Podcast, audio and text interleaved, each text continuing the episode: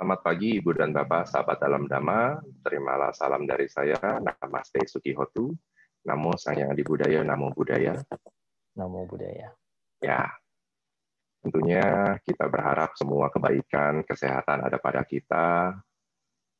Ini sudah hampir genap 1 tahun, kondisi kita belum bisa bertemu secara offline. Bertemu dengan tatap muka seperti sedia kala dulu. Namun tidak memutus harapan kita, ya, dengan segala cara dan segala media, kita tetap membahas Buddha Dhamma. Pagi ini saya akan membawakan satu topik tentang toleransi. Yang cukup menarik dari toleransi apa? Seperti kita ketahui, mungkin di dalam keluarga kita tidak semua beragama Buddha. Tidak semua sahabat kita beragama Buddha. Atau bahkan orang tua kita bukan beragama Buddha. Lalu bagaimana kita menyikapi hal-hal seperti itu?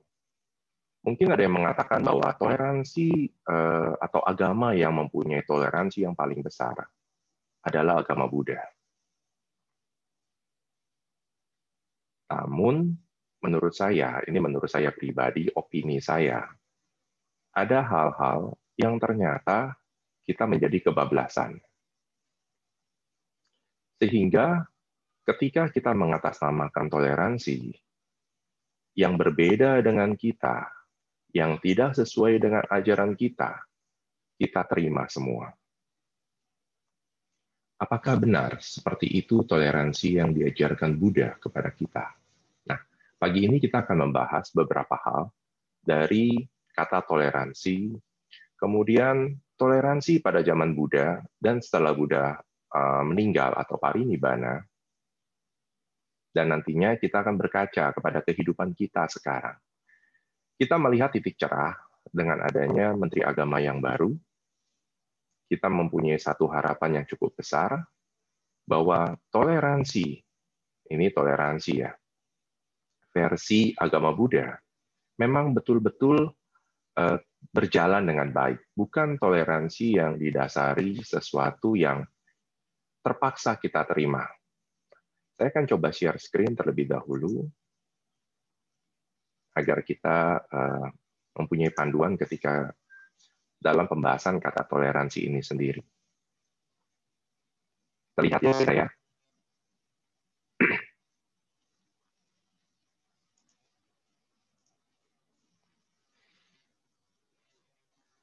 Kalau melihat prinsip toleransi ini tentunya ada batasan. Kita semua juga melihat hal tersebut. Namun yang kita hadapi sekarang seakan-akan yang kita terima ini yang melewati batas kita. Sehingga yang melewati batasan kita sebut sebagai toleran atau toleransi.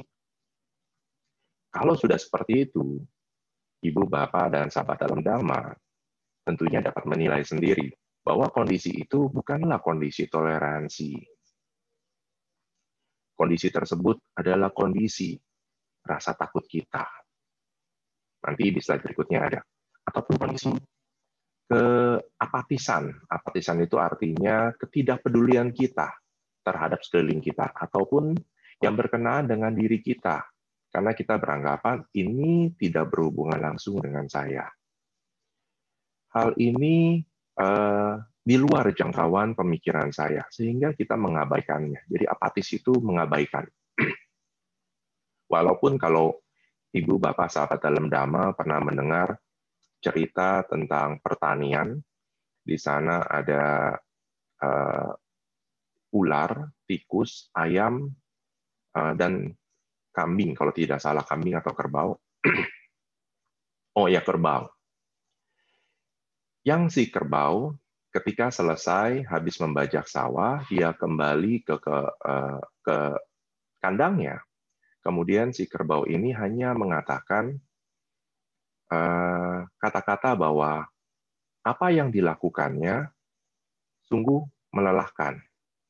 Hari yang melelahkan. Tentunya kalau kita semua bekerja selalu mengatakan kalau selesai bekerja, oh ya, hari yang melelahkan.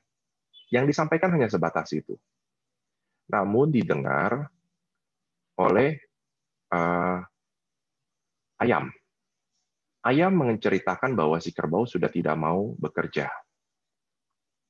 Dan kemudian ini ceritanya sampai ke tikus, bahwa si tikus mendengar bahwa, oh ternyata si kerbau ini sudah tidak mau bekerja lagi. Jadi sudah mulai pergeseran arti. Nah, kondisi kita sama seperti itu. Ketika kita berasumsi mengatakan dalam diri kita, saya tidak peduli dengan kondisi yang tidak berkenaan dengan kepentingan saya. Mungkin maksudnya bukan seperti itu, tetapi itu yang muncul di permukaan.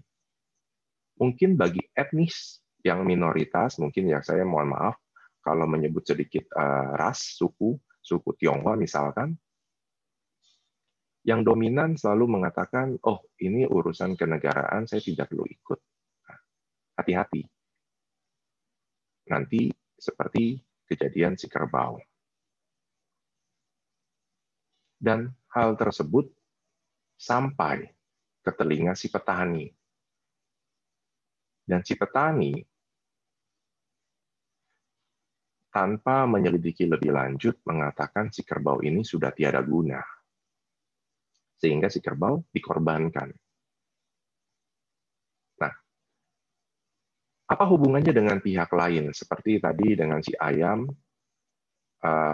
dan binatang yang lainnya di dalam perkebunan tersebut atau di ladang tersebut? Ternyata anak si petani digigit ular, dan kemudian karena digigit ular, yang lain mengatakan, oh berikan dengan sup ayam. Akhirnya dikorbankan si ayam, atau diberikan dengan daging kambing untuk menjaga supaya tubuhnya tetap hangat. Dikorbankanlah si kambing. Akhirnya seluruh hewan di perkebunan atau ladang tersebut dikorbankan. Nah, jika hanya karena sikap apatis ataupun perbedaan yang terjadi karena komunikasi, hal tersebut bisa terjadi. Sama seperti kita. Nah, dasar toleransi ini yang harus kita hati-hati. Bukan mengatasnamakan toleransi, lalu muncul apatis kita, ataupun hal-hal yang lain mengatasnamakan toleransi. Kalau kita lanjutkan, kata dasar toleransi juga, seperti ini. Jadi ternyata, kebebasan dari kefanatikan, ini juga salah satunya kalau kita lihat di Wikipedia, ini sikap toleransi. Tapi hati-hati. Kenapa hati-hati?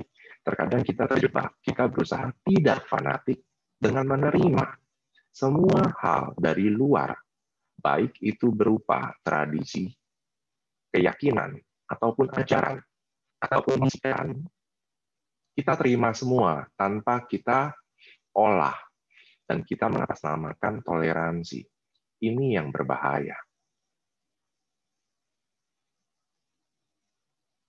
Mungkin kita sering dengar, kalau yang di dalam keluarga, misalkan saudara kita berbeda agama atau berbeda keyakinan, dan nantinya pun ketika kita sudah mempunyai anak berkeluarga, anak bersekolah di tempat lain, dan kemudian terkondisi untuk belajar ajaran atau keyakinan lain. Kita sebagai orang tua terkadang mengucapkan semua agama sama. Karena agama mengajarkan kebaikan. Ini akan jadi satu pertanyaan umum. Nantinya Bapak Ibu sahabat dalam Dhamma dapat menjawabnya sendiri. Saya lanjutkan dulu. Jika memang kita sudah mempunyai belajar sikap toleransi, bagaimana toleransi ini kita bicaranya dalam ruang lingkup yang lebih kecil, toleransi dalam keyakinan kita, toleransi religius.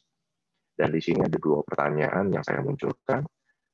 Bagaimana kita bersikap dan bagaimana jika sudah ada batasan yang kita lihat sesungguhnya, apa yang harus kita lakukan?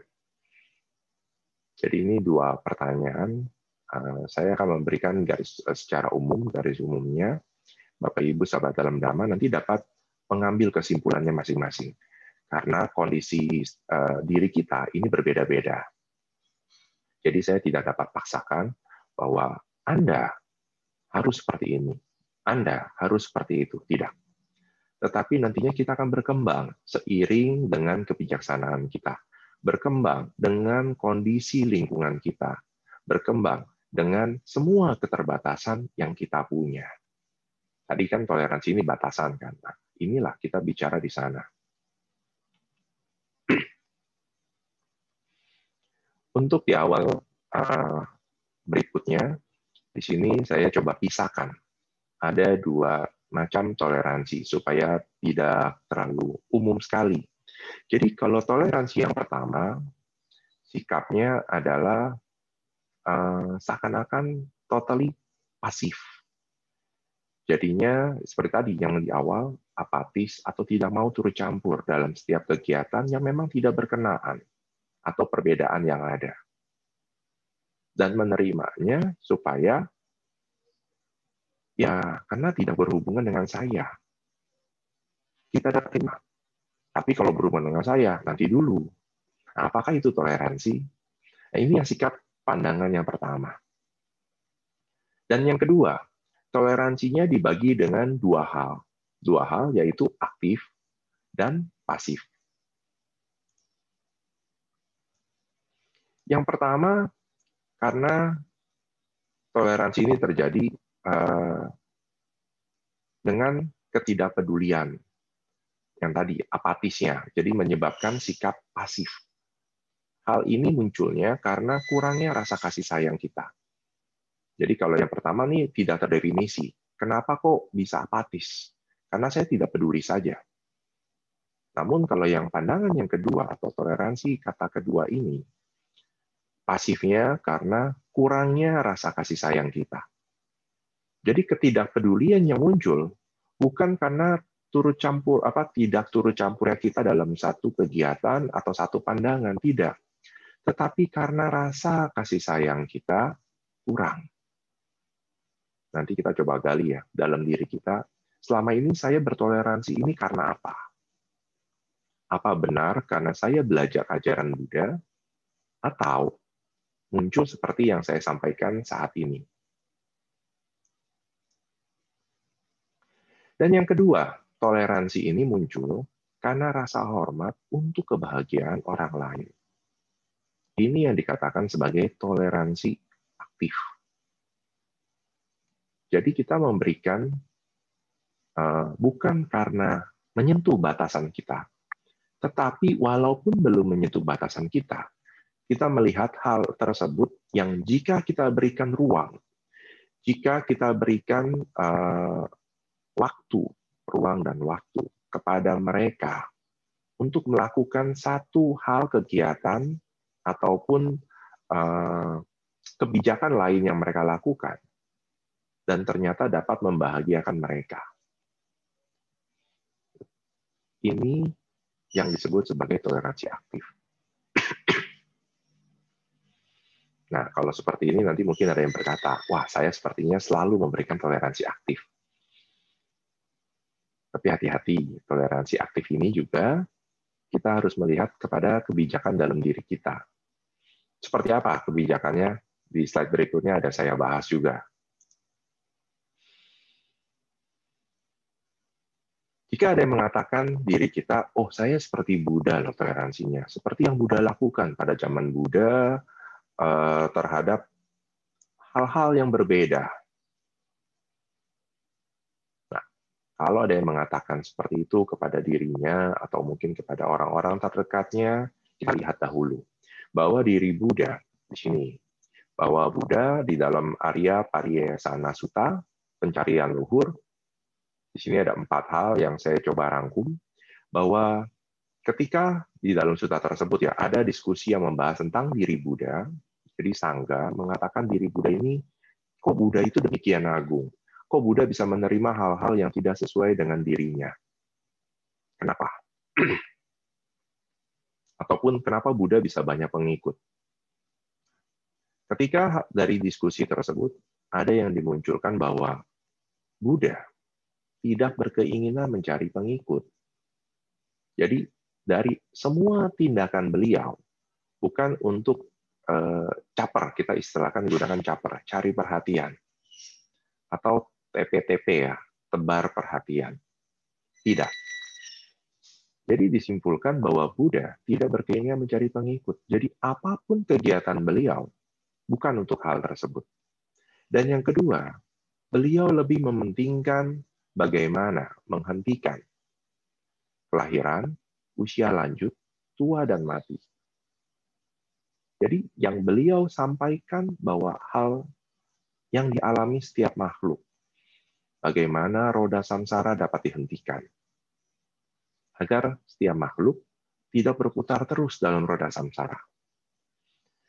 Dan yang ketiga, Buddha mengajarkan jalan mencapai kesucian atau pengetahuan sempurna. Nah, dengan dasar inilah Buddha bertindak. Dengan dasar inilah beliau dapat dihargai. Pola pikir beliau dapat dihargai oleh bukan hanya murid-murid beliau, tetapi oleh orang-orang yang terkadang berseberangan dengan beliau. Mungkin Ibu, Bapak, dan sahabat dalam Dhamma pernah membaca kisah-kisah dalam sejarah hidup Buddha Gautama, bahwa beberapa musuh ya, musuh tanda kutip, yang pertama ingin menguji siapa ini Buddha Gautama, yang akhirnya bisa menjadi pengikut beliau, bisa menjadi sahabat beliau. Nah, jadi kita hati-hati kalau kita mengatasnamakan, oh saya seperti cara Buddha mempunyai toleransi atau melaksanakan toleransi dalam kehidupan saya saat ini seperti Buddha loh. Nah, kalau kita bisa mempunyai tiga hal ini, bukan karena kita ingin mencari nama, bukan karena kita didasari rasa takut, bukan karena didasari kebodohan kita, toleransi kita angkat paling tinggi, dan ternyata karena kata toleransi bisa menghancurkan kita juga. Nah, ini hati-hati, karena kita bukanlah Buddha. Saya lanjutkan. Lalu sikap kita bagaimana? Jika memang kita berhadapan dengan kondisi-kondisi yang membutuhkan toleransi, bukan berarti Anda harus merubah ya, harus merubah pola pikir ataupun pandangan yang sekarang sudah berjalan. Tetapi kita coba sesuaikan. Apakah hal-hal yang sudah kita lakukan ini dengan diskusi kita pada pagi ini, apa yang perlu kita perbaiki? Kita berkaca kepada beberapa yang terjadi pada zaman Buddha atau setelah zaman Buddha. Bahwa ketika zaman Buddha, nah di sini kalau Anda membaca, didukung oleh para penguasa Buddha tidak hanya untuk agama mereka sendiri. Jadi walaupun pada zaman Buddha banyak keyakinan, banyak sekte, dan kalau kita dengar, banyak kerajaan yang beralih dari yang sebelumnya non-Buddha atau non-Buddhis menjadi Buddhis atau menjadi ajaran Buddha, mereka tidak mengabaikan apa yang mereka pernah pelajari dahulu. Ini yang dikategorikan sebagai aktif, toleransi aktif. Jadi di dalam Upali Sutta juga di sini dituliskan bahwa ketika salah seorang penganut ajaran Jaina, kalau kita lebih sering dengarnya ajaran pengikut Nigaṇṭha Nātaputta, sudah beralih keyakinannya menjadi agama Buddha, mereka jangan sampai mengabaikan guru-guru mereka dahulu. Nah, inilah toleransi aktif. Sama seperti kita, kalau kita yang dulunya mungkin non-Buddha atau non-Buddhis sekarang menjadi Buddhis, kita dengan kefanatikan tertentu bahwa, oh, saya sekarang Buddhis loh. Artinya saya mereject apa yang pernah saya pelajari dahulu. Bukan hanya agama, tetapi tradisi. Out of topic sedikit ya. Beberapa waktu yang lalu, ketika saya sedang berbicara, karena kita sebentar lagi Imlek, berbicara tentang Imlek atau tahun baru Cina, kita katakan seperti itu. Saya cukup kaget kalau ternyata ada yang beragama Buddha dan masih keturunan Chinese. Masih ada tradisi. Dia mengatakan sejak beragama Buddha, perayaan Imlek sudah tidak dilakukan karena tidak sesuai dengan ajaran Buddha. Nah, ini yang harus hati-hati. Itu bukan toleransi. Ini yang saya katakan tadi, toleransi kebablasan. Padahal di Upali Sutta aja, guru yang berbeda, mereka tetap harus memberikan persembahan kepada guru yang lalu, walaupun sekarang mereka beragama Buddha. Nah, ini hanya tradisi. Tapi kita harus hati-hati juga. Memang ada tradisi yang bisa kita teruskan, ada tradisi yang harus kita rubah. Karena pada zaman Buddha, ada beberapa tradisi juga dirubah, terutama yang menyangkut tentang tradisi untuk mengorbankan makhluk lain. Di sana dalam Kūṭadanta Sutta. Itu yang dianggap merugikan makhluk lain, ya ini yang harus dirubah. Tetapi kalau tradisi yang menunjukkan nilai-nilai etika, kenapa harus sampai dihilangkan atau dipinggirkan? Jadi umat Buddha sendiri harus hati-hati. Jangan terjebak karena toleransi, tadi menyebut batasan, lalu kita bilang, lah kan sekarang saya beragama Buddha, artinya batasan saya sampai sini. Yang lain tidak boleh menyeberang. Ini terlalu aktif ya. Dan berikutnya kalau kita lihat juga dalam kisah sejarah, Raja Asoka juga mengatakan hal yang mirip seperti Buddha. Bahwa dia, Asoka kalau kita tahu, awalnya non-Buddhis, menjadi Buddhis, tetapi justru melindungi semua ajaran yang ada. Makanya kalau sampai sekarang kita masih dapat lihat pagoda Asoka.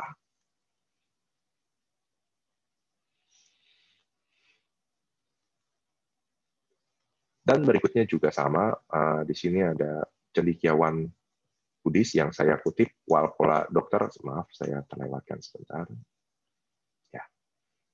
Dokter Walpola Rahula, bahwa memang yang menggarisbawahi, ini yang kita sering pakai, bahwa dalam setiap pengembangan atau perkembangan ajaran Buddha, di setiap masa, di semua tempat, tidak ada terjadi pertumpahan darah atau sampai peperangan. Nah, ini toleransi yang demikian aktif.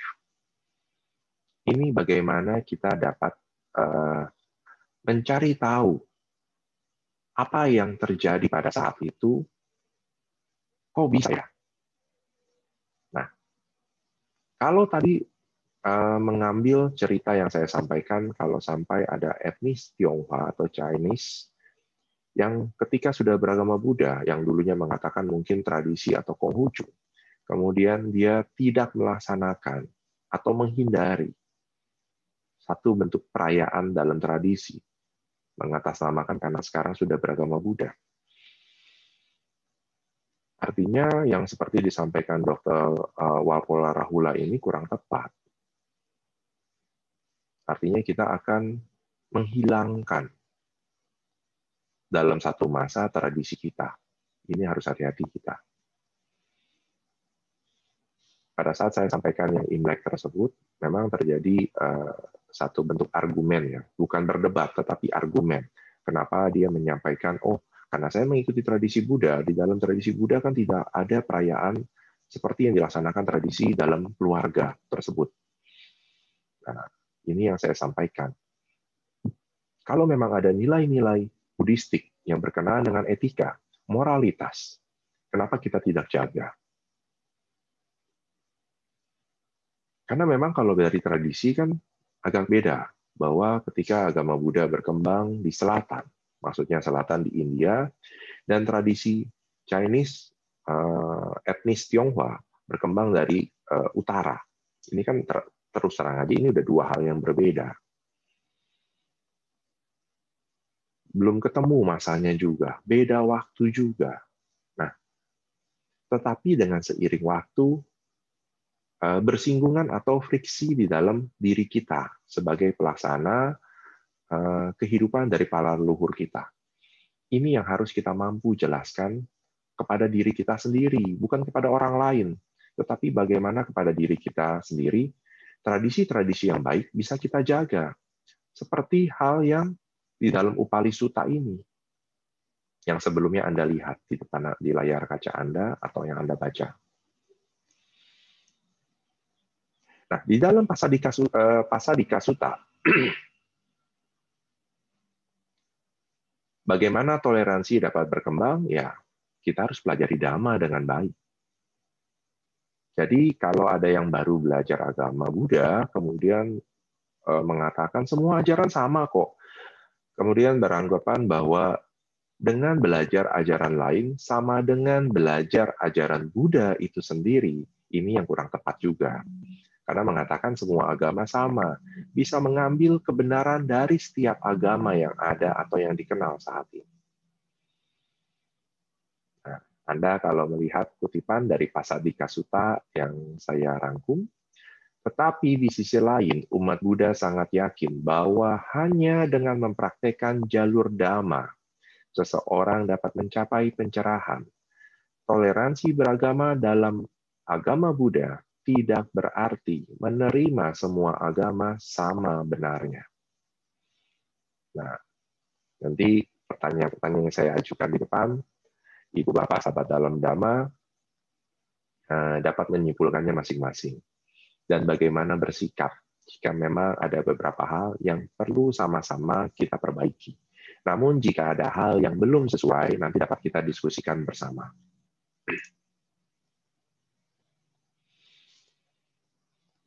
Dan toleransi dalam ajaran Buddha itu dapat menerima penyelidikan serta kritikan. Nah, jadi toleransi yang kita sebut sebagai batasan, bahwa dalam ajaran Buddha, kenapa bisa tidak sama tanda kutip dengan ajaran lain? Karena Buddha sendiri mengatakan, silakan selidiki. Dan dapat menerima kritikan jika ada. Karena jika ada kritikan masuk, artinya satu bentuk masukan. Baik itu masukan yang sifatnya konotasi positif ataupun negatif. Terkadang Buddha memberikan tanggapan. Bukan untuk berdebat. Sekali lagi, Buddha tidak mau berdebat.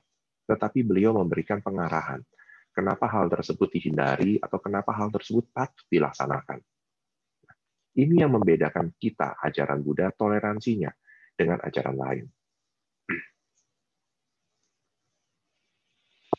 Jadi kalau kita melihat di dalam Vimansaka Sutta, begitulah para bhikkhu ada penyelidikan tentang Tathagata atau dengan Dhamma.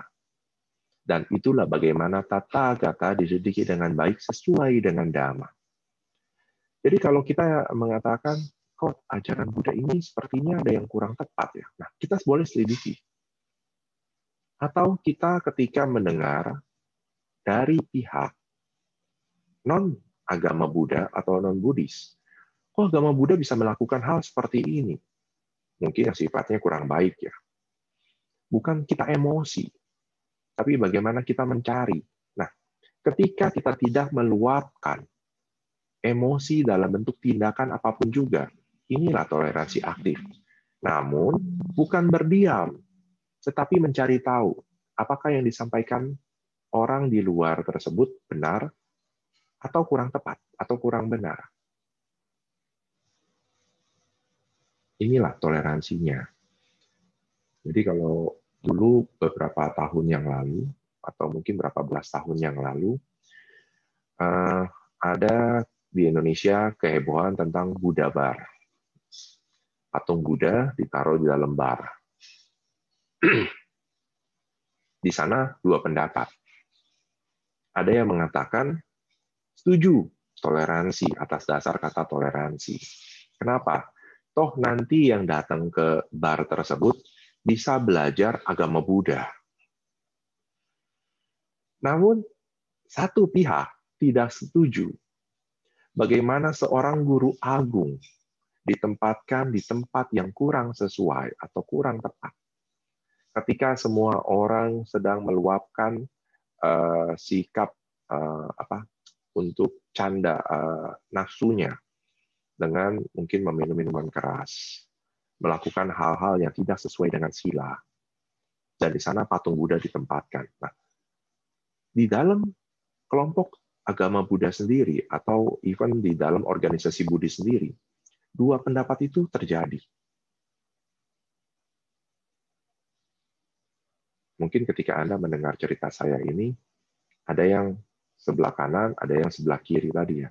Ada yang setuju, oh kan supaya patung Buddha ini menyadarkan mereka. Jadi pada saat melihat Buddha Rupang, di bar tersebut, orang yang masuk bar tersebut malah keluar lagi. Tapi yang sebelah sini bilang, justru kalau Buddhanya di dalam bar, semua yang beragama Buddha nanti berbondong-bondong datang ke bar. Loh, Buddha sendiri ada di bar, masa saya nggak boleh? Nah, mungkin ada yang mengatakan seperti itu juga. Nah, namun sekali lagi, kita sangat beruntung. Jawaban ini sebetulnya sudah terjawab bahwa Buddha Bar akhirnya ditutup. Karena memang tidak sesuai dengan norma sila yang berlaku di kita, tetapi juga norma sila yang berlaku di masyarakat.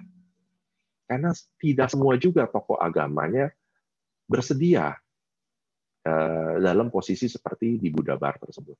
Nah, kita lanjutkan. Di dalam Cankisutta, nah ini seperti yang berkenaan dengan kenapa toleransi agama Buddha sedemikian besar, karena Buddha memberikan waktu untuk mereka yang tidak sependapat dengan Buddha pada masa itu untuk menyelidiki dan memberikan kritikan. Aku mengetahui ini, aku melihat ini, hanya ini yang benar, yang lainnya adalah salah. Demikian pula bahwa raja, sehubungan dengan pernyataan mereka, para Brahmana itu, tampak seperti sebaris orang buta. Orang pertama tidak melihat, yang di tengah tidak melihat, dan yang terakhir tidak melihat. Kalau Anda ingat cerita tentang gajah, inilah di dalam Cankisutta. Buddha mengibaratkan seperti orang buta.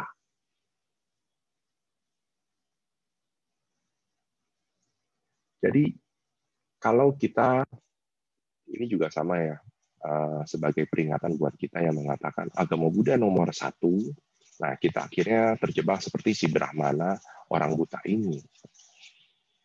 Nomor satu ini dasarnya apa? Kecuali kalau kita dapat memahami seperti yang di dalam Vimansaka Sutta tadi, yang sebelumnya Pasadika Sutta. Kita memang sudah mempraktekkan ajaran Buddha dan kita melihat kebaikan-kebaikan di sana. Dan ketika ada yang mengatakan apa yang kita lakukan kurang tepat, bukan kita emosi, sekali lagi. Sehingga hal tersebut dapat dihindari pertentangan atau perdebatan tentang agama itu sendiri. Dan ini juga di dalam Mahaparinibbana Sutta. Cukup Subhada, jangan pikirkan apakah mereka semua atau tidak seorang pun, atau sebagian dari mereka telah menembus kebenaran. Aku akan mengajarkan Dhamma kepadamu. Dengarkanlah, perhatikanlah baik-baik, dan aku akan berbicara. Maksudnya apa yang disampaikan Buddha dalam Mahaparinibbana Sutta? Seperti pertanyaan-pertanyaan awal yang saya sampaikan kepada Ibu, Bapak, dan sahabat dalam Dhamma, ketika kita mengatasnamakan toleransi, kita mengatakan semua agama sama. Jadi kita belajar kebenaran dari ajaran lain. Kita tidak mau menggali apa yang Buddha sampaikan. Nah, ini sebagai bel kesadaran kita juga yang disampaikan Buddha di dalam Mahaparinibbana Sutta. Kondisi ini pernah dialami oleh Subhada.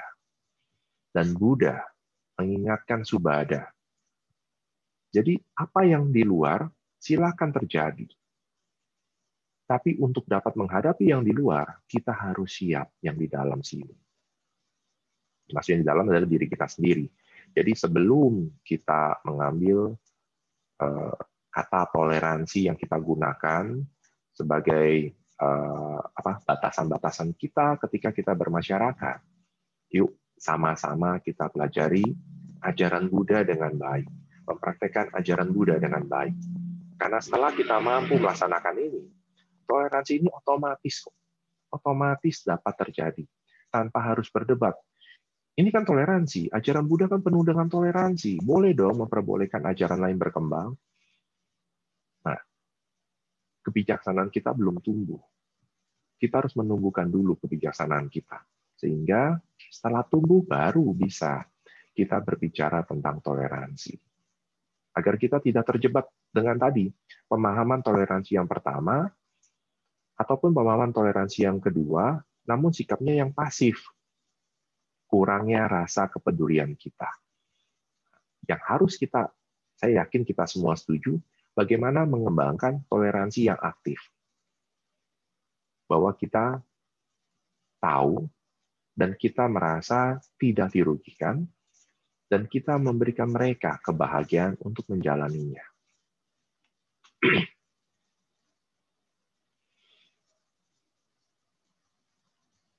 Kembali kalau kita mengutip sebagian dari Kalama Suta atau Kesamuti Suta, ini juga sama. Jadi jika pada masa itu terjadi perdebatan, saya yang paling benar, yang lain salah, ini juga hati-hati. Karena jangan sampai kita jadi seperti yang cerita Brahmana tadi, Brahmana di dalam Cankisutta. Saya yang paling benar, nah, tapi saling benar-benarnya ini mengatasnamakan ajaran Buddha. Akhirnya kita terjebak sendiri. Tetapi kalau Anda kembali mengingat kata ehi pasiko, nah ini yang harus kita terapkan dalam diri kita. Lalu batasan-batasan seperti apa? Kalau tadi gambarannya pada zaman Buddha, Anda sudah melihat beberapa kriteria sebetulnya batasan untuk dapat kita melihat sebatas mana kita boleh bertoleransi.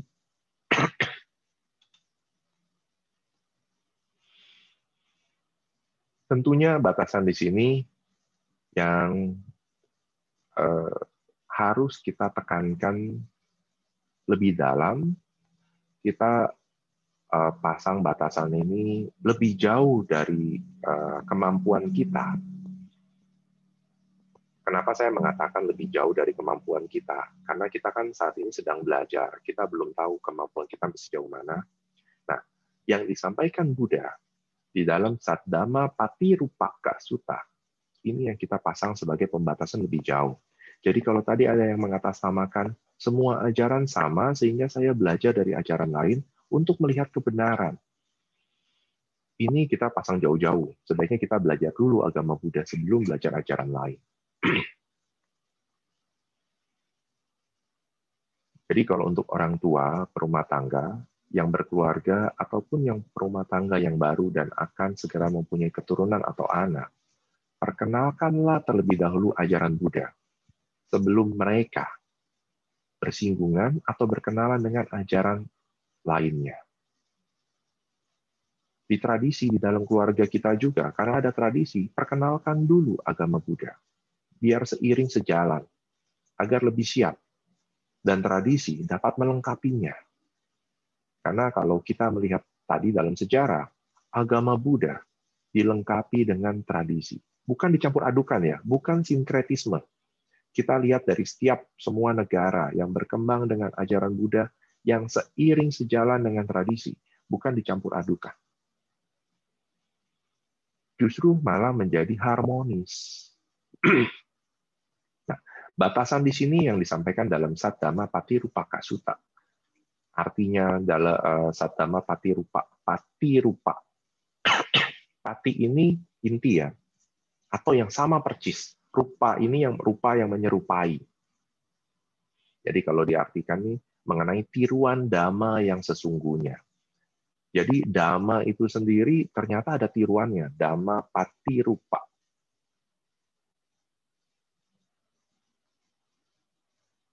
Jadi kita jangan terjebak. Ketika nanti berkembang satu ajaran yang mengatasnamakan ajaran Buddha, tetapi kita tidak dapat melihat Dhamma. Inilah Dhamma tiruan yang sesungguhnya. Mungkin di masa sekarang kita juga banyak mendengar ya, mengatasnamakan ajaran Buddha, tetapi tidak pernah menyinggung tentang Tipitaka ataupun ajaran-ajaran Buddha yang disampaikan di dalam Dhammacakka Pawattana Sutta. Seperti Tilakana, Catur Arya Sacani, Arya Atanggika Magga tidak pernah dibahas. Ataupun ungkapan-ungkapan Buddha, quotes-quotes Buddha di dalam Dhammapada tidak pernah sama sekali ditampilkan. Tapi mengatakan ini adalah ajaran Buddha. Nah, 5 faktor yang sesungguhnya yang dapat membawa atau batasan yang harus kita hindari bahwa ajaran tersebut tidak menghargai guru. Atau Dhamma ini akan berkurang ketika kita tidak menghargai guru kita. Kalau kita melihat di dalam Upali Sutta, ketika para pengikut Jaina ada yang beralih keyakinan menjadi agama Buddha, mereka tetap diminta memberikan persembahan kepada guru-gurunya yang dulu, para penganut Jaina. Nah ini, kita harus menghargai guru-guru kita, walaupun mereka sudah berbeda. Apalagi yang sekarang, guru yang sekarang, kita harus jaga. Dan yang kedua, tidak menghargai Dhamma. Ini yang tadi saya sampaikan. Mengatakan bahwa ini adalah ajaran Buddha, tetapi apa yang kita kenal di dalam sutta tidak pernah diajarkan. Hanya mengatakan ini adalah ajaran kebaikan. Ajaran yang dapat membawa kita ke alam yang lebih baik, dalam kurung surga, atau tanda kutip surga. Tetapi tidak pernah membahas apa yang Buddha sampaikan selama hidup beliau, selama 45 tahun hidup beliau. Mungkin Anda pernah mengingat cerita saya ketika satu masa saya dihampiri oleh sekelompok orang yang diajak untuk bisa membawa saya ke jalan yang baik, jalan menuju surga, hanya dengan mencatatkan nama, dan kemudian saya harus sujud 3 kali di hadapan altarnya, langsung sudah masuk surga. Bukan mati ya, sudah didaftarkan di surga. Jadi saya dapat free pass masuk surga. Mungkin Anda masih ingat cerita saya itu. Dan pada saat itu, bukan saya ingin berdebat, karena saya sangat tertarik, kok bisa ya mereka mempunyai umat yang sedemikian banyak, sehingga dapat menjanjikan masuk surga sedemikian mudahnya. Oh, ini mungkin jalan instan. Nah, akhirnya saya bersedia datang, bertemu dengan senior-seniornya, dan ketika saya masuk Dhamma kelasnya, jadi mereka juga punya Dhamma kelas.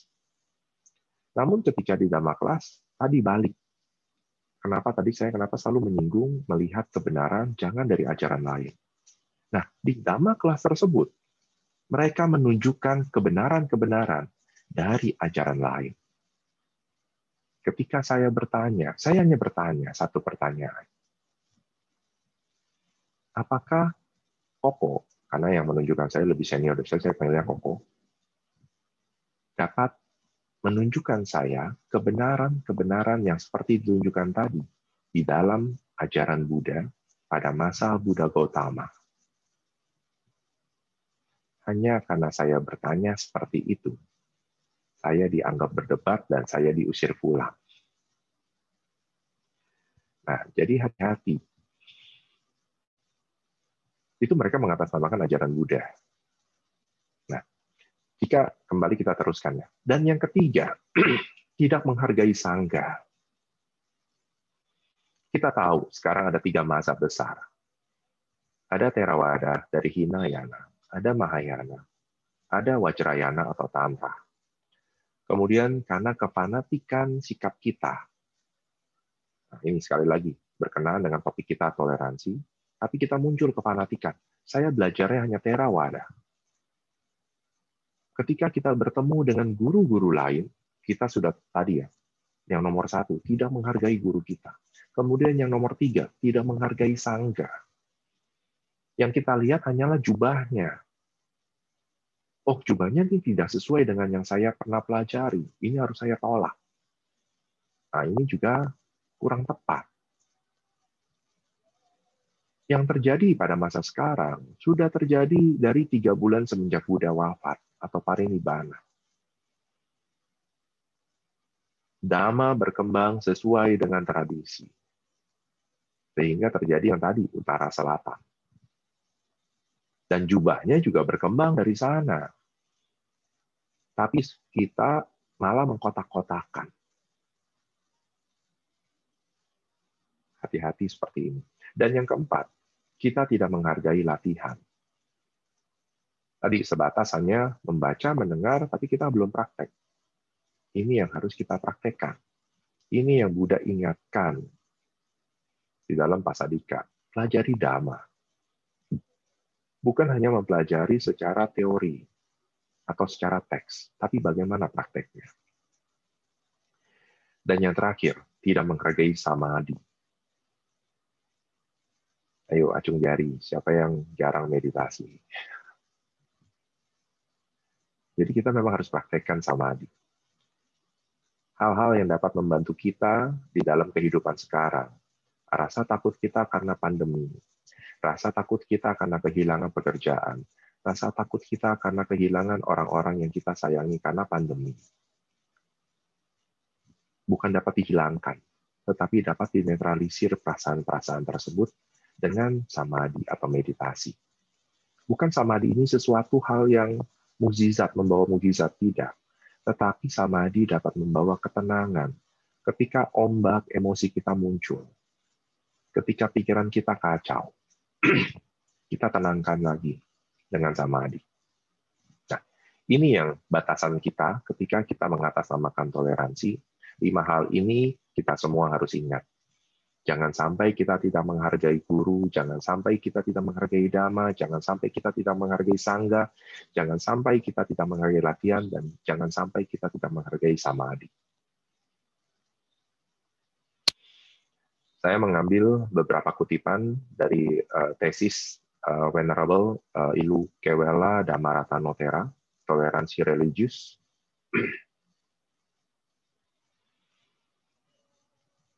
Toleransi religius itu seperti apa? Seperti tadi yang saya di awal sekali, toleransinya saya ambil lebih sedikit bagaimana sikap kita menghadapi keyakinan yang lain, ataupun bagaimana kita menyikapi keyakinan kita sendiri, yaitu menghormati, mempunyai rasa hormat terhadap keyakinan atau agama lain. Ini yang pertama. Dan yang kedua, memberikan kesempatan untuk yang lainnya. Jadi jangan malu. Jangan tidak pede atau minder ketika berbicara, ada yang bertanya kepada kita tentang ajaran Buddha. Kita minder, tidak khawatir salah jawab, khawatir tidak mampu. Nah, supaya tidak minder, ya pelajari ajaran Buddha dengan baik, praktekkan ajaran Buddha dengan baik, sesuai dengan kemampuan kita. Dan yang ketiga, mempelajari ajaran Buddha untuk dapat melihat yang lain. Di sini ya, ada penekanan. Yang lain. Jangan sampai kita mempelajari ajaran Buddha dengan kacamata agama lain. Tetapi bagaimana kita mempelajari ajaran Buddha untuk dapat melihat yang lain. Jadi kita dari dalam keluar, jangan kita keluar melihat ke dalam. Lucu jadinya. Ini penekanan yang sangat baik sekali. Mempelajari ajaran Buddha untuk dapat melihat yang lain.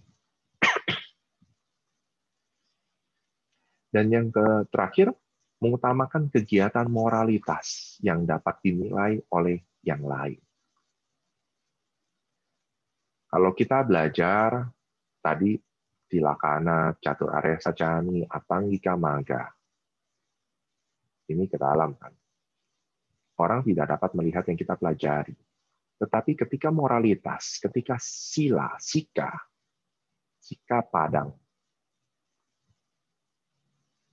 dapat kita latih. Secara otomatis orang dapat melihat sikap kita. Bukan hanya, kan kalau yang tadi kita pelajari, di dalam kepala kita atau di dalam diri kita. Tetapi etika, moralitas, ini yang orang dapat lihat. Yang sekarang mungkin saya bisa katakan, para pengikut atau simpatisan dari Buddha Seci sudah menunjukkan hal-hal tersebut. Melintasi batas agama, melintasi batas keyakinan. Inilah toleransi yang aktif. Bukan bicara tentang perbedaan agama, justru dapat diterima. Inilah toleransi yang sesungguhnya. Bukan kita dapat menerima, tetapi kita pun dapat diterima. Nah, ini yang disampaikan Venerable Iluk Welle Dhammarathana Thero. Empat hal ini yang dapat meneguhkan kita ketika kita bicara toleransi, ketika untuk diri kita, ataupun ketika kita bicara keluar. Selain tadi Saddhamma Paṭirūpaka atau tiruan Dhamma yang sesungguhnya, kita hindari.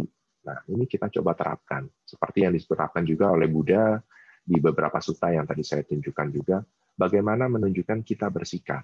Sehingga nanti ketika, nah, beberapa saat lagi, Imlek kita jelang, Ibu, Bapak, sahabat dalam Dhamma, bagaimana menunjukkan yang terakhir ini, kegiatan moralitas yang dapat dinilai oleh yang lain.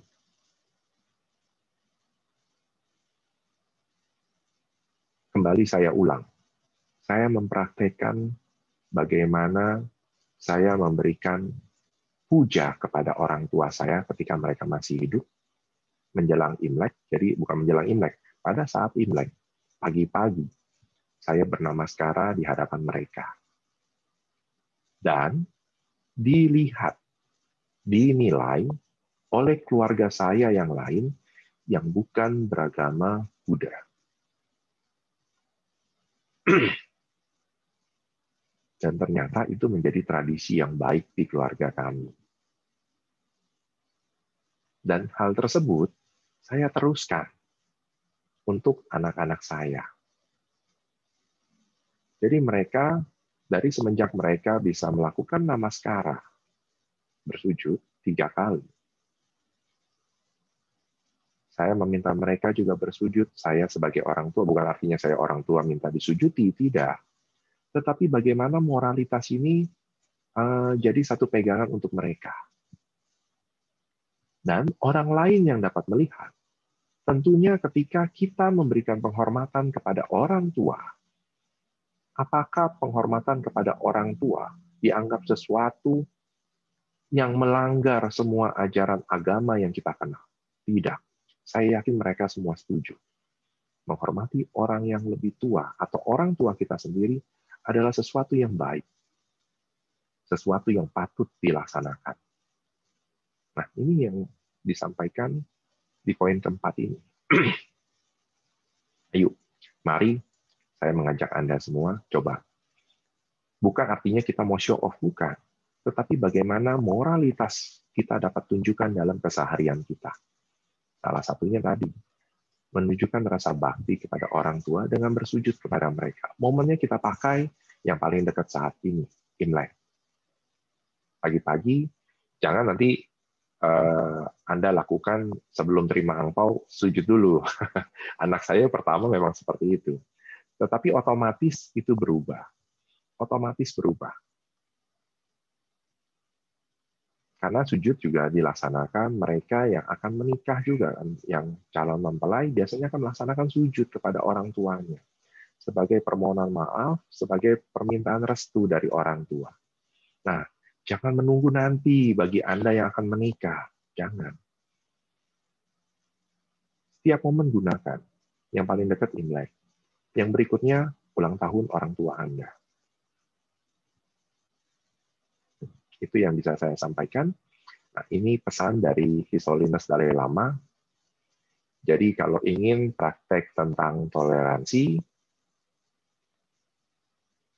satu musuh adalah guru terbaik. Bukan artinya biar kita lebih mahir, kita cari banyak musuh. Bukan. Tetapi satu musuh saja ini sudah merupakan guru yang terbaik kita ketika bicara toleransi. Artinya apa? Seperti yang tadi disampaikan di awal-awal. Bagaimana kita bersikap, melihat batasan kita, apakah toleransi ini aktif atau pasif, dan bagaimana cara kita mempraktekkan ajaran Buddha Dhamma. Nah, demikian yang bisa saya sampaikan. Sebelum saya akhiri atau ada tanya-jawab, saya aspirasikan semua kebajikan yang saya lakukan hari ini ataupun di waktu yang lalu untuk kebaikan mendiang dari koko saya yang meninggal pada tanggal 8 Januari 2021. Semoga beliau terkondisi untuk semua kebaikan yang dapat beliau raih. Aduh.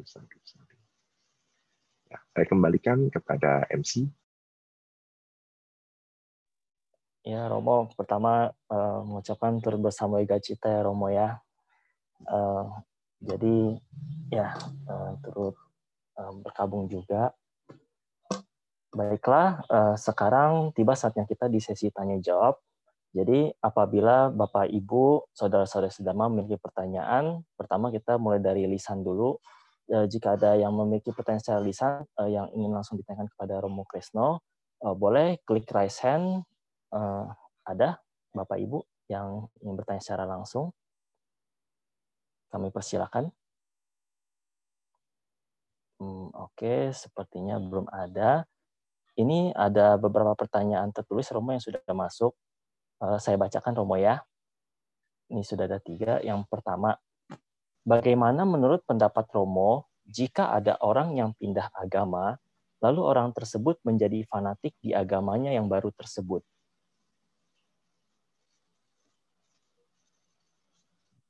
Ya. Tadi untungnya di dalam sutta yang saya cantumkan sudah ada ya, dalam Upali Sutta. Artinya ya tentunya ini kalau bicara tentang toleransi, orang tersebut tidak mempunyai sikap toleransi. Dia melupakan ajaran yang sebelumnya. Memang balik kepada kondisi-kondisi seperti beberapa waktu yang lalu saya pernah diminta untuk berceramah di wihara di saya lupa di Pulau Gebang. Kebetulan di bawah dulu masih asuhan dari Pak Siwi Honoris juga. Ada salah satu umat yang bertanya kepada saya, Romo, AI saya dulunya penganut ajaran Buddha, mungkin Mahayana, karena bacanya Keng. Kemudian beliau AI ini terkondisi satu penyakit. Dia berusaha terbebas dari rasa sakitnya dengan membaca Keng yang lain, tapi kok tidak sembuh-sembuh. Kemudian dia dihampiri oleh salah seorang pendeta yang memberikan petunjuk, dan ketika AI tersebut melaksanakan petunjuk tersebut, sepertinya terbebas dari rasa sakit. Sehingga AI tersebut akhirnya berpindah agama. Nah, menurut Romo, apa yang harus saya lakukan? Nah, menurut Anda, jawaban apa yang saya berikan kepada mereka atau kepada orang tersebut? Saya mengatakan, kita harus berbahagia. Inilah sikap toleransi kita. Kenapa? Karena AI tersebut bahagia loh.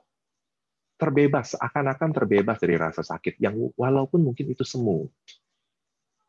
Tapi ini terbebas. Walaupun sementara. Tapi ada kebahagiaan di sana.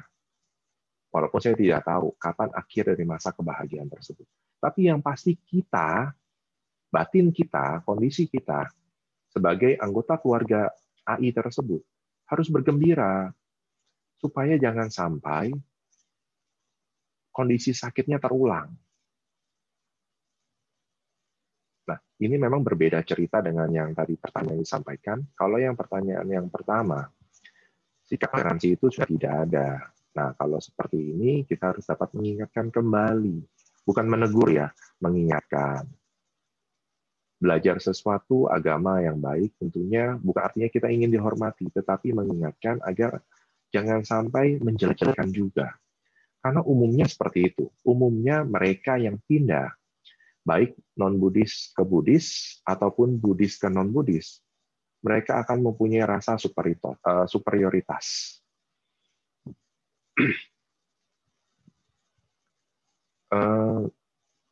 Sekitar 2 minggu lalu, kebetulan saya ada WAG, grup Pandita, jadi sesama Pandita. Di sana kita sering bertukar pikiran, tapi terkadang saya, mungkin Anda tahu, pernah mendengar cerita saya, ketika dulu saya mau menikah di wihara, saya hampir ditolak karena agama saya bukan beragama Buddha. Nah, di grup Pandita itu heboh ketika tahu bahwa KTP saya dulu bukan beragama Buddha.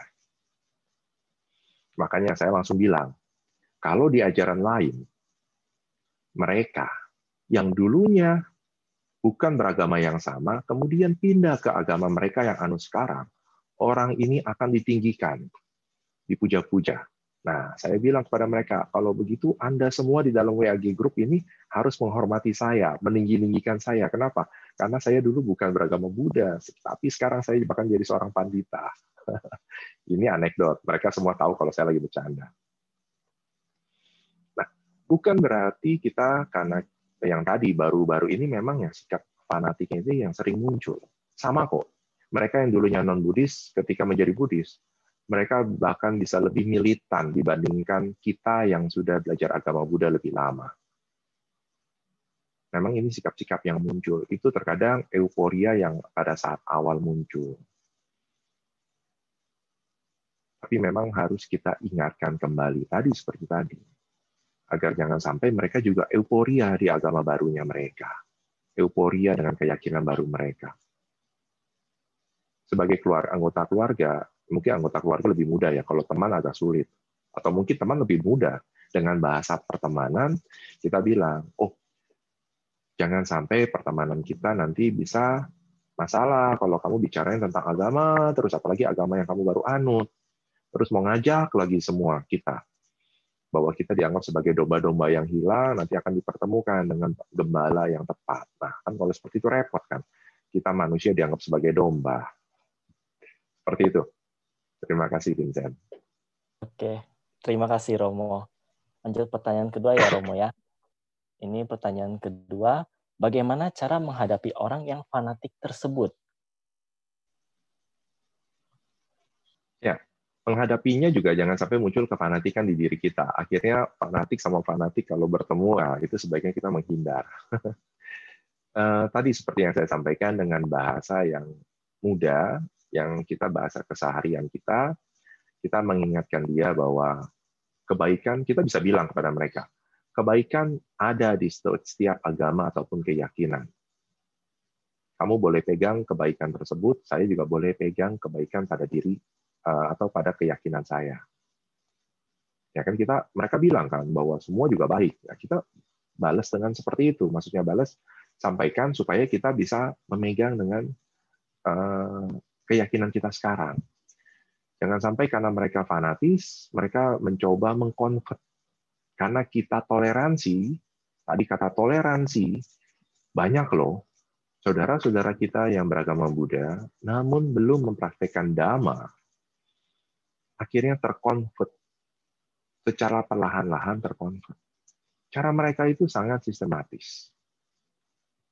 Saya tidak tahu Anda mengalami atau tidak, tetapi saya 2 atau 3 kali ada yang menelpon saya lewat telepon WhatsApp karena tidak pernah terdaftar dalam kontak number saya, tapi di WhatsApp mereka telepon saya, mereka terus terang loh bahwa mereka dari sekte ini, dari agama ini bertanya kepada saya dan mereka meminta waktu untuk dapat menjelaskan tentang kebaikan yang mereka bawa untuk saya.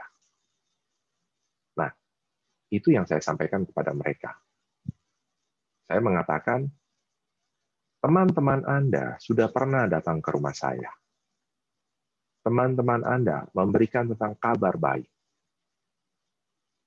Saya menerima kabar baik tersebut dengan baik, dan saya kira sudah cukup. Kabar baik tersebut sudah saya terima. Jadi jangan sampai karena ingin memberikan kabar baik, mereka berbondong-bondong semua memborbardir saya. Saya bilang, saya sudah dapat kabar baik dari ajaran saya. Saya malah balas bertanya kepada mereka, apakah Anda mau menerima kabar baik dari saya? Nah, akhirnya langsung mereka bilang, oh Pak, kalau memang Bapak sudah mendapat kabar baik, sudah cukup bagi kami, terima kasih. Nah, langsung ditutup, selesai. Yang kalau Anda kembali mengingat cerita saya pernah menceritakan ini juga, bahkan mereka pernah datang ke rumah, ketika mereka memberikan saya buku, ini tentang kabar baik mereka, saya terima buku tersebut. Nah, ini atas dasar toleransi. Anda boleh ikuti cara saya. Saya terima buku tersebut. Kan nggak rugi kan, kita diberikan buku, kita bisa belajar. Tapi bukan belajar agama Buddha dari ajaran lain. Tapi kemudian saya minta izin pamit sebentar, saya naik ke loteng, ke tempat buku-buku saya ambil satu buku, saya berikan kepada orang tersebut. Tadi Anda memberikan saya buku, nah, saya memberikan Anda kembali buku yang menurut saya baik dan Anda harus pelajari. Anda tahu sikapnya seperti apa? Dia menolak dan langsung pergi. Yang saya berikan itu buku, bukan buku Buddhis, maksudnya bukan buku Buddhis yang related dengan misalnya Dhammapada, Atthakatha, ataupun suta-suta tertentu, tidak. Yang saya berikan adalah biografi Master Cheng Yen, Mendebar Benih Kebajikan. Buku itu aja ditolak oleh mereka. Nah, Anda boleh itu. Nah, nanti ada yang, wah, saya mau ikutin langkah Romo. Nah, segeralah beli buku biografi Master Cheng Yen, itu baik kok isinya, sangat bagus sekali, sangat menginspirasi. Karena sejak baca buku itu, saya sempat bervegetarian hampir 3 bulan, tidak menyentuh daging. Walaupun nanti berikutnya menyentuh daging lagi, tapi minimal saya merasakan dari buku tersebut, nilai-nilai buku tersebut. Menghargai kehidupan. Nah, kondisi tersebut kita harus kondisikan, jangan sampai kita terjebak dengan pertentangan yang akhirnya kita malah menambah musuh. Seperti yang disampaikan His Holiness Dalai Lama, satu musuh sudah menjadi guru terbaik, tapi bukan berarti kita harus banyak musuh, jangan sampai. Jadi ya kefanatikan mereka harus kita ingatkan dengan bahasa yang dapat mereka terima. Seperti itu, Vincent. Terima kasih. Oke, terima kasih Romo. Lanjut Romo, ada pertanyaan terus ketiga. Pertanyaan begini, bagaimana jika ada orang mengatakan semua agama sama, semua mengajarkan kebaikan, bagaimana cara menjelaskannya?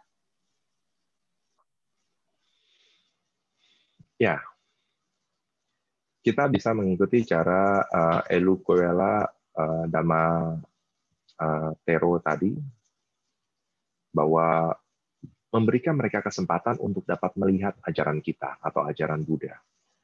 Tadi kalau Anda mengingat kembali di Pasadika bahwa semua agama bisa dikatakan sama, berarti sesungguhnya tidak sama. Kita harus melihat dengan dhamma, kebenaran itu sendiri. Nah, jadi kalau ada yang mau seperti itu, kita tunjukkan. Contoh ya, saya sering menunjukkan tentang tilakana. Yang pertama tentang ketidakkekalan. Kalau kita bicara ketidakkekalan, ini kan menjadi suatu teori yang teori perdebatan. Tapi saya bicara teori tentang ini kepada calon mempelai. Pada saat Anda sekarang menikah di depan altar Buddha, Anda melihat pria di samping Anda adalah pria yang paling ganteng. Yang pria melihat wanita ini adalah yang paling cantik. Sehingga Anda memutuskan untuk menikah. Tetapi, 5 tahun, 10 tahun, 15 tahun, 20 tahun, sampai 30 tahun. Apakah di antara Anda berdua melihat hal yang sama kepada pasangan Anda?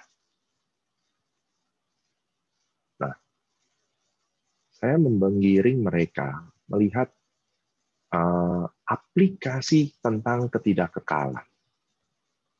Nah, hal yang sama bisa kita tunjukkan seperti tadi kan, menerima penyelidikan dan kritikan. Berikan mereka waktu untuk dapat menyelidiki ajaran Buddha jika mereka mengatakan bahwa ajaran Buddha itu sama. Kita tanyakan kembali, kamu tahu dari mana bahwa ajaran kebaikannya ada? Kita dasar globalnya ya, generalnya. Semua ajaran mengajarkan kebaikan. Saya setuju itu. Tetapi apakah semua kebaikan kadarnya sama? Ini yang membedakan kita dengan ajaran lain. Seperti di salah satu ajaran, mengajarkan tentang bagaimana pengorbanan dilakukan. Pengorbanan dilakukan. Kalau kita tahu cerita tentang mengorbankan anaknya. Walaupun pada saat mengorbankan anaknya bisa diganti oleh makhluk lain. Namun, di ajaran Buddha, Kūṭadanta Sutta, hal tersebut jelas-jelas oleh Buddha sebaiknya tidak dilakukan. Nah, ini kan mengajarkan sama-sama kebaikan, tetapi kadarnya berbeda. Berikan mereka waktu untuk dapat menyelidiki. Kalau ada yang mengatakan semua agama sama.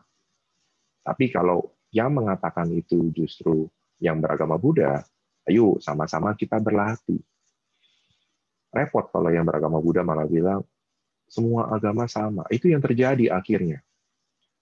Karena mempunyai dasar pemikiran seperti itu, terutama keluarga-keluarga muda ketika mencari sekolah untuk anak-anaknya. Akhirnya memberikan kebebasan sebesar-besarnya kepada anaknya untuk beragama lain. Dan nantinya ketika anaknya sudah terkonvert, orang tuanya yang susah. Orang tuanya ketika menjalankan tradisi, anaknya menolak. Ini tidak sesuai dengan agama yang diajari di sekolah. Ketika orang tuanya berkata sesuatu, anaknya akan mengatakan ini tidak sesuai dengan agama yang diajarkan. Repot kan jadi orang tua seperti itu. Yang salah siapa? Jangan salahkan sekolah. Jangan salahkan anak Anda. Tapi salahkan diri kita. Kenapa kita membuka luas-luas kesempatan tersebut? Karena keterbatasan kebijaksanaan kita, hal tersebut terjadi atas dasar kata toleransi tadi. Yang Anda rasakan sebagai, wah, karma buruk punya anak tidak berbakti. Jangan sampai itu terucap dari mulut kita. Karena kita sendiri justru yang salah mengarahkan. Nah, supaya itu tidak terjadi, ya kita harus mengarahkan, memberikan sesuatu direction yang benar kepada mereka. Seperti itu, Vincent, jawaban dari saya. Terima kasih. Oke, terima kasih, Romo. Baiklah, Bapak Ibu, apakah ada yang ingin bertanya secara langsung? Boleh raise hand. Ini mikrofon Bapak Ibu bisa langsung di-unmute ya. Jadi kalau misalnya ada yang mau bertanya secara langsung, bisa langsung unmute dan bertanya kepada Romo. Apakah ada? Oke, secara langsung dari yang lain nggak ada. Romo, boleh saya yang bertanya secara langsung, Romo? Ya, silakan. Oke. Begini, Romo, saya mau bertanya mengenai sikap toleransi sebagai Buddhis yang bijak ya dalam menyikapi doa bersama, Romo. Jadi anggap misalkan acara di perusahaan ataupun kegiatan swadaya masyarakat gitu kan. Ada yang misalnya membimbing doa secara umum gitu kan, misalnya tanpa embel-embel menurut keyakinan dan agama Kristen masing-masing begitu kan. Atau mungkin yang paling kita familiar yang kita pernah mayoritas rasakan mungkin waktu di bangku sekolah gitu kan, waktu upacara ada doa bersama gitu kan, pas upacara gitu kan ada yang mimpin doa, kemudian ya semua duduk gitu kan, baca doa rendah hati gitu kan. Sebagai Buddhis yang baik dan bijak, Romo, kita bagaimana menyikapinya, Romo ya? Apakah maksudnya doa itu kan doa mereka baik gitu, maksudnya ini maksudnya dalam bahasa Indonesia gitu ya, Romo ya, itu ibarat berisikan harapan-harapan gitu kan, pengharapan yang baik gitu kan. Kita apa salah nggak ibaratnya kalau misalnya ikut gitu kan, ikut mendoakan yang demikian gitu kan. Jadi nggak baca parita lain gitu, apa misalnya baca doa yang lain gitu kan, tapi mengikuti gitu kan setiap kata dari doa yang disampaikan oleh yang membimbing doa gitu. Apakah itu salah atau kurang tepat gitu, Romo ya? Ataupun boleh-boleh aja gitu, sah-sah aja? Atau ada karma buruknya nggak kira-kira, Romo, misalkan ngikutin doa yang ibaratnya ya di luar dari kita, misalnya baca parita begitu kan, jadi ada umat lain yang bimbing doa ya kita ikut, tapi kita benar-benar tulus, kita punya cetana juga ke arah situ, jadi kita benar-benar mau memiliki pengharapan yang sama. Atau mungkin bahkan sebagai Buddhis kadang bingung, kita mau doanya ngomongnya yang bahasanya menjurusnya seperti itu, bagaimana paritanya karena nggak tahu, jadi ibaratnya ikut aja gitu seperti bahasa Indonesia itu doanya gitu kan, Romo. Jadi bagaimana menyikapinya dan juga salah atau tepat ataupun boleh nggak gitu, misalkan kita ikut aja gitu dalam mengikuti doa yang dibimbing oleh orang tersebut. Gimana, Romo? Terima kasih.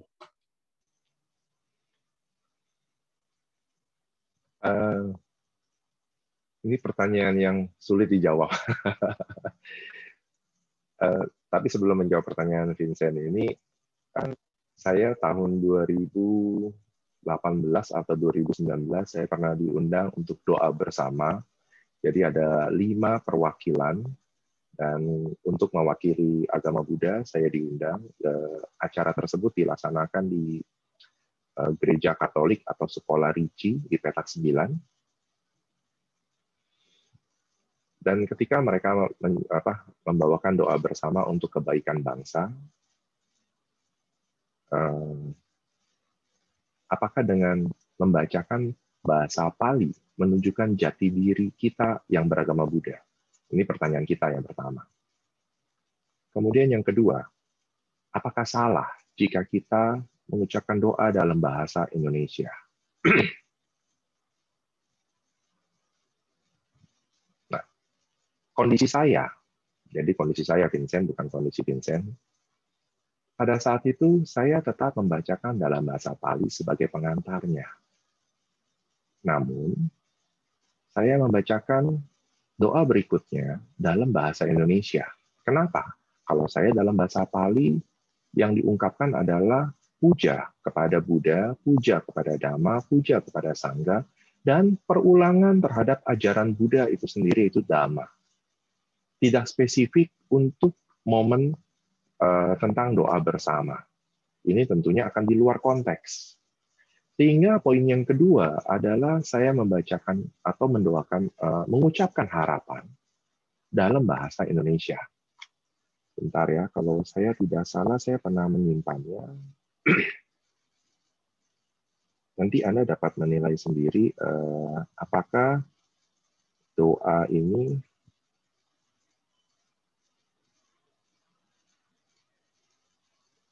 ya.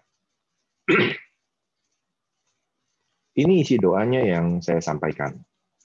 Saya akan bacakan dengan cepat. Jadi saya mengucapkan kata pembuka, salam kepada yang hadir itu dan ramai, Kapolsek, kelurahan, kecamatan, pastur, semua hadir yang di situ, termasuk juga ustadz atau dai. Saya mengucapkan dalam bahasa Pali, Namaste Sukihotu, semoga berbahagia, Namo Buddhaya. Kemudian saya mengucapkan Wandana, dan saya bacakan artinya. Kemudian saya dalam bahasa Indonesia, saya haturkan puji dan syukur untuk kegiatan ini kepada semua elemen yang memancarkan nilai-nilai ketuhanan dalam setiap nafas kehidupannya. Nilai-nilai ketuhanan yang berisikan, ini dia ajaran Buddha, cinta kasih metta, belas kasih karuna, perasaan simpatik mudita, dan keseimbangan dalam setiap perasaan dan pandangan upekkha. Nilai-nilai ketuhanan yang membawa kebahagiaan, bukan hanya untuk diri mereka sendiri, tetapi kepada orang-orang di sekitar mereka, bahkan makhluk-makhluk lain di sekitar mereka. Nilai-nilai ketuhanan yang turut serta dalam membangun bangsa dan negara ini. Kami mempunyai keyakinan dengan nilai ketuhanan tersebut. Ini yang membedakan kita. Bukan saya meminta satu personal Tuhan, tapi saya membicarakan tentang nilai ketuhanan. Dengan nilai ketuhanan tersebut dalam setiap agama dan keyakinan, akan terbentuk sikap saling menghargai, saling menghormati yang dilandasi dengan kebijaksanaan yang sering disebut toleransi. Kami tetap yakin NKRI adalah ruang untuk tumbuh bersama, tumbuh dalam keragaman dan perbedaan, namun atap kami tetap Indonesia. Semoga kami semua yang hadir di sini dapat mengawali awal tahun ini dengan tekad, harapan, aspirasi untuk tetap menumbuh kembangkan nilai-nilai ketuhanan ini dalam keseharian untuk memberi kebahagiaan satu sama lain. Semoga perbedaan yang ada di antara kami seperti pelangi, seperti bunga di hutan yang memberi warna dan keindahan karena keanekaragamannya. Semoga semua makhluk berbahagia. Kembali lagi bahasa Palinya ada. Sabe sata bawantu sukikata, sadu sadu sadu. Kalau tadi yang saya bacakan, menurut Anda, Ibu Bapak, sahabat dalam Dhamma, apakah dapat diterima oleh mereka yang tidak mempelajari ajaran Buddha? Saya yakin mereka dapat mengerti yang disampaikan.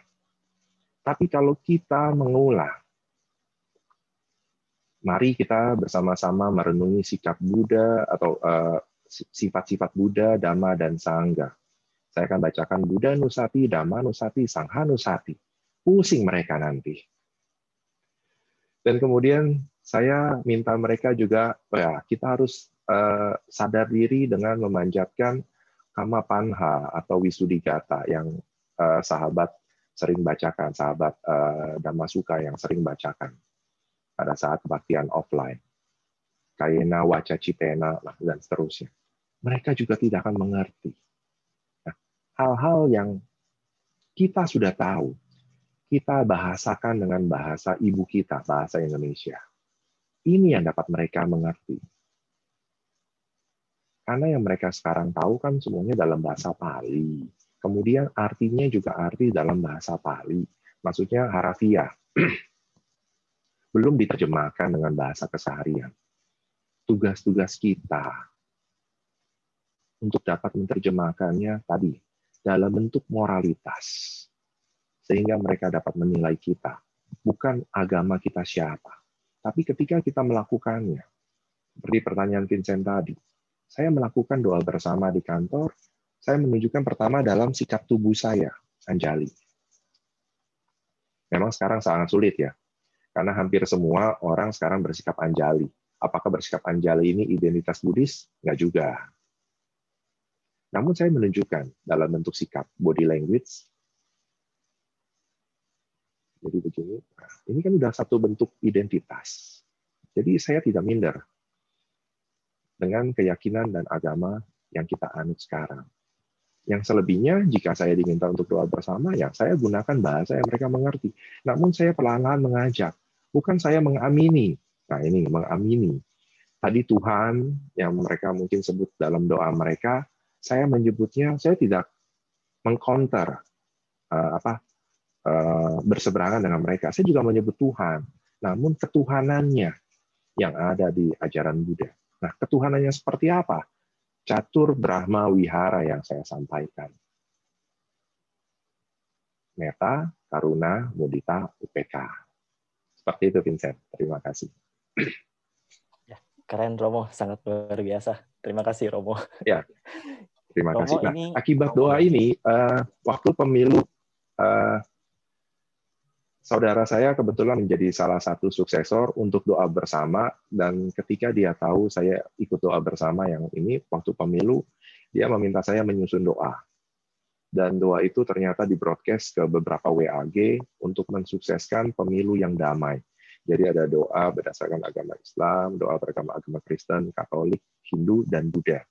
Dan saya sangat beruntung, doa saya dipakai juga oleh mereka untuk dapat diviralkan. Nah, seperti itu. Silakan, Vincent. Dan Romo, ini ada pertanyaan lagi, Romo, yang masuk ya. Jadi ada pertanyaan, minta contoh doa yang lebih simpel, misal doa makan atau mendoakan orang sakit, Romo. Bagaimana? Doa yang simpel. Semoga Anda sehat.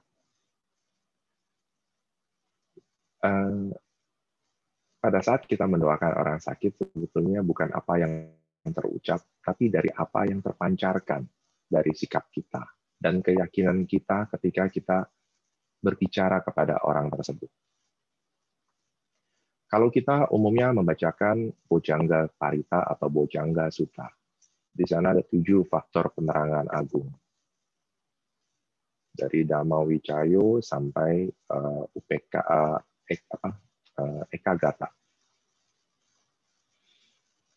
Kalau pada saat saya sakit pun kalau dibacakan saya tidak mengerti apa yang disampaikannya. Dan mungkin yang dibacakan juga belum pernah belajar 7 faktor penerangan agung tersebut atau Bojjhanga. Namun ada penekanan cerita di sana yang kita bisa tekankan. Ketika Sang Raja Dhamma itu sendiri sakit, meminta murid beliau untuk membacakannya. Dari apa yang dibacakan murid beliau, Sang Raja Dhamma merasa bahagia, dan penyakit pun sirna. Nah, ini kan cerita, kan? Ini akan membawa satu sugesti yang baik kepada si penderita atau yang sakit. Nah, jadi yang dimunculkan adalah hal-hal tentang kebaikan itu sendiri. Nah, jadi kalau doanya, ya tentunya kita bisa baca dalam parita yang sudah ada, yang diterbitkan oleh sangga kita, namun kita bisa tambahkan, seperti tadi ada penekanan di dalam Bojjhanga parita. Bukan cuma selesai baca, kita baca artinya selesai. Manfaatnya kurang. Tapi bagaimana kita manfaat ini kita tekankan untuk sugesti mereka untuk tetap sembuh. Untuk mempunyai pikiran yang baik. Pada saat saya dirawat kurang lebih hampir 11 hari karena demam berdarah, salah satu guru saya,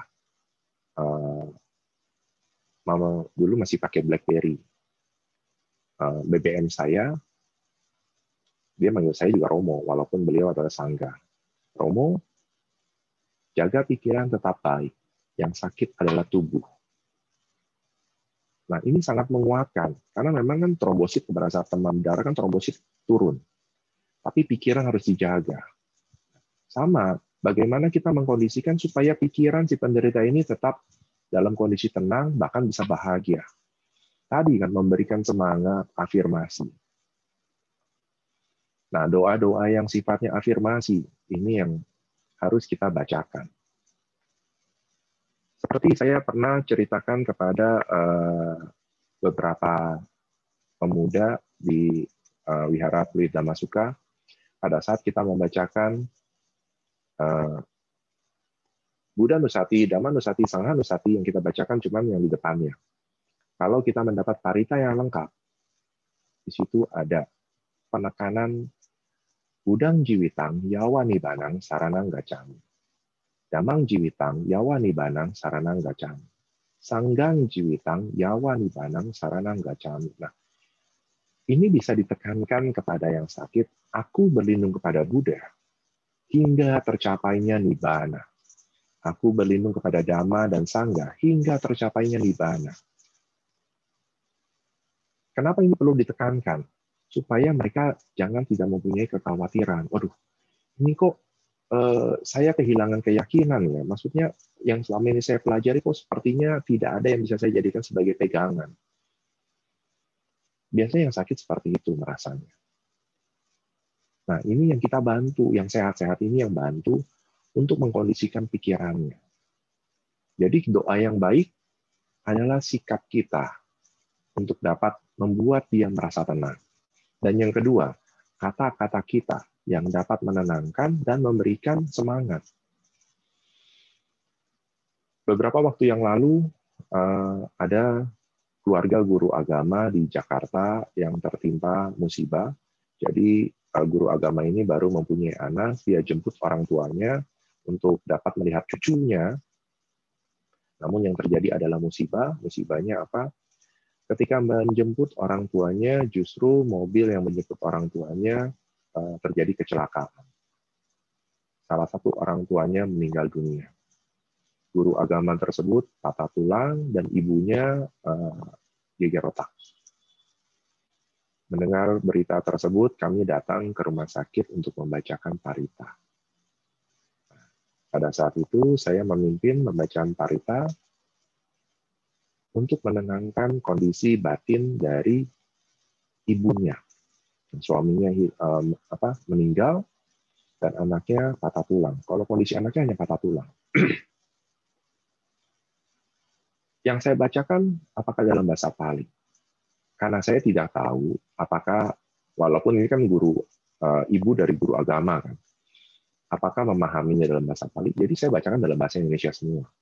Yang akibatnya selesai membacakan parita dalam bahasa Indonesia, tiba-tiba ada yang menarik baju saya dari belakang. Anda bayangkan di rumah sakit tiba-tiba ada yang menarik baju Anda dari belakang. Untuk bukan di jalan apa di selasar rumah sakit, ini di kamar. Saya juga kaget itu. Ternyata pasien di sebelahnya minta didoakan juga. Nah, jadi saya mengulang kembali yang saya bacakan untuk Bapak. Karena kebetulan itu rumah sakitnya dicampur karena itu kayak mirip ICU. Jadi masih dicampur, belum dipisah untuk yang wanita-wanita, pria-pria. Tapi orang tersebut tersadar karena mendengar kita membacakan parita dalam bahasa Indonesia. Artinya, dia mengerti yang disampaikan, dan dia merasa mempunyai kekuatan dari apa yang disampaikan dalam bahasa Indonesia. Akhirnya meminta kami untuk membacakan. Jadi jangan ragu juga, kalau kita mendoakan atau berdoa yang baik, harus pasti dalam bahasa Pali, atau Sanskrit, atau Mandarin. Nah, kita sesekali gunakan bahasa ibu kita, bahasa Indonesia. Karena saya yakin ini yang lebih jauh dapat dimengerti oleh mereka. Bahkan sekalipun mereka sekarat.